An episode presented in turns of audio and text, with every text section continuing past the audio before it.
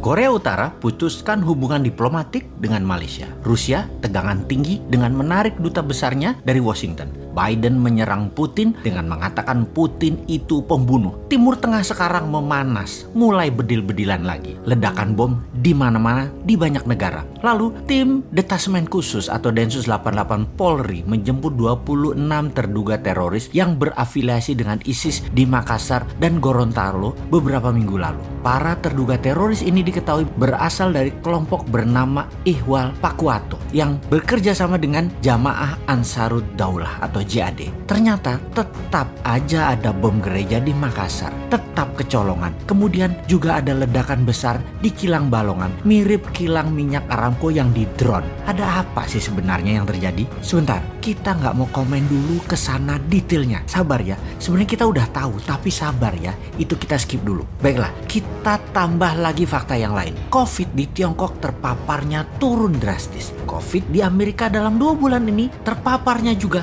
turun drastis. Namun di Arab Saudi masih ketat membatasi penerbangan internasionalnya. Masih selected karena COVID merajalela lagi. Bahkan di Tanzania lockdown. Negara Eropa Barat seperti Spanyol, Inggris, Prancis, Italia masih juga selected international visitor karena masih pandemik. Jenis baru lagi pandemiknya. Banyak di negara besar dan negara penting di dunia ini ternyata COVID belum bisa turun drastis di sana sehingga efek perlambatan ekonomi menjadikan mendung ekonomi di Eropa, di Afrika, di Asia. Pastinya di dunia di tahun 2021 ini mendung ekonominya. Bagaimana kita melihatnya hal ini yang lama kita sudah mengatakan dalam analisa Sontoloyo ala Bosman itu. Ketika globalis di belakang Biden CS Partai Demokrat Amerika, maka globalis menguasai dua negara besar, Tiongkok dan Amerika. Keduanya diadu adalah Tiongkok CS yaitu One Belt One Road versus High Road-nya Amerika CS. Kemudian dunia dibuat gonjang-ganjing di mana instrumen perang yang terbesar adalah perang militer, yang terkecil adalah perang sel atau biasa disebut teroris act mulai dipakai lagi.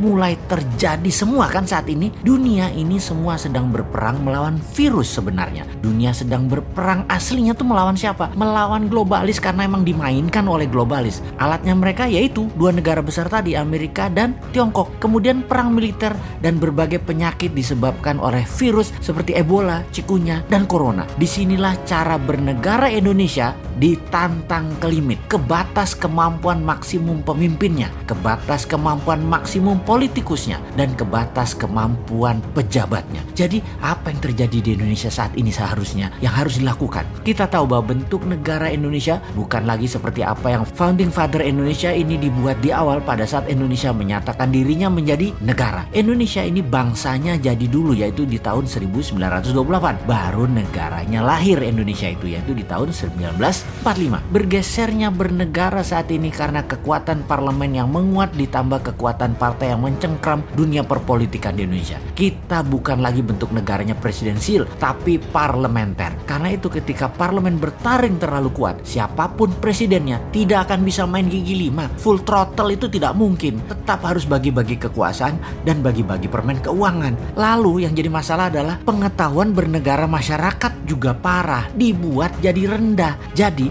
yang memegang kendali bernegara tinggal mainin aja apa pendapat rakyat, apa pendapat mereka. Rakyat manut, nonton gak bisa buat apa-apa. Contohnya, mulai digulirkan wacana presiden tiga kali, di mana muncul kampanye mempropagandakan bahwa calon terkuat Jokowi Prabowo di tahun 2024. Lalu ada berita mengejutkan, kalau Jokowi mencalonkan ketiga kalinya, hasil survei ternyata nama SBY melawan dengan kuat. Bahkan saat ini leading. Nah lo, bingung gak tuh kaum old mind? Kalian ini gak pernah selesai-selesai berdrama ya. Lalu kaum new mind bagaimana? Diam aja sih saat ini. Incumbent dan oposisi menari-nari. Seakan-akan bisa membuat Indonesia berdaulat. Eh ternyata sulit juga ya. Banyak orang yang nggak tahu kalau saat ini Indonesia dipengaruhi Tiongkok dan IMF secara absolut. Banyak yang nggak sadar dan banyak yang nggak tahu. Paling banyak adalah yang nggak peduli. Begini deh, kan tiga kali presiden menjabat masih wacana. Bagaimana kalau kita tambahkan wacana lagi, yang lain lagi? Ini kalau old mind punya nyali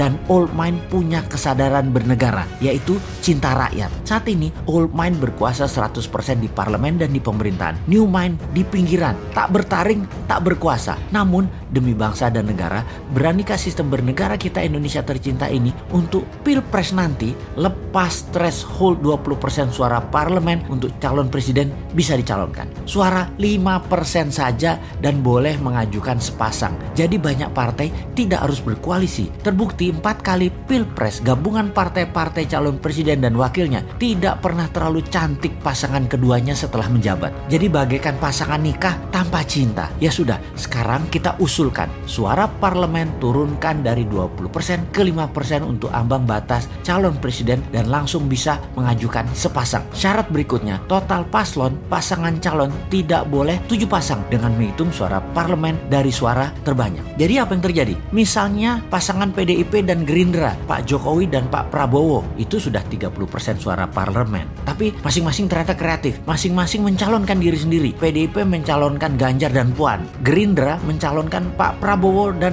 Pak Sandi Uno. Kemudian Golkar mencalonkan Erlangga dan Tito. Golkar bisa calonkan sendiri tentunya. Partai Demokrat Perjuangan mencalonkan SBY dan AHY. Demokrat KLB mencalonkan Muldoko dengan Ahok. Nasdem Pak Surya Paloh dengan Ridwan Kamil. PKS Anies dengan Habib Rizik. PKB Caimin dengan Deddy Corbuzier. PAN P3 mencalonkan Gatot dan Din Samsudin. Siapa pun itu silahkan bertanding. Mainnya nanti dua babak jika tidak ada pemenang yang mendapatkan suara 50% plus satu suara. Jadi tanding ulang dua yang teratas. Dengan demikian peluang putra bangsa terbaik untuk bisa membangun bangsa negara menjadi terbuka lebar. Lalu kita dengan santainya bertanya, eh maaf itu semua calon tadi rasanya old main semua deh. Yang new main mana? Oh ada. Bagaimana kalau Pak Jokowi tiga kali wakilnya si Sontoloyo ini. Piye Pak? Cocok iki kombinasinya.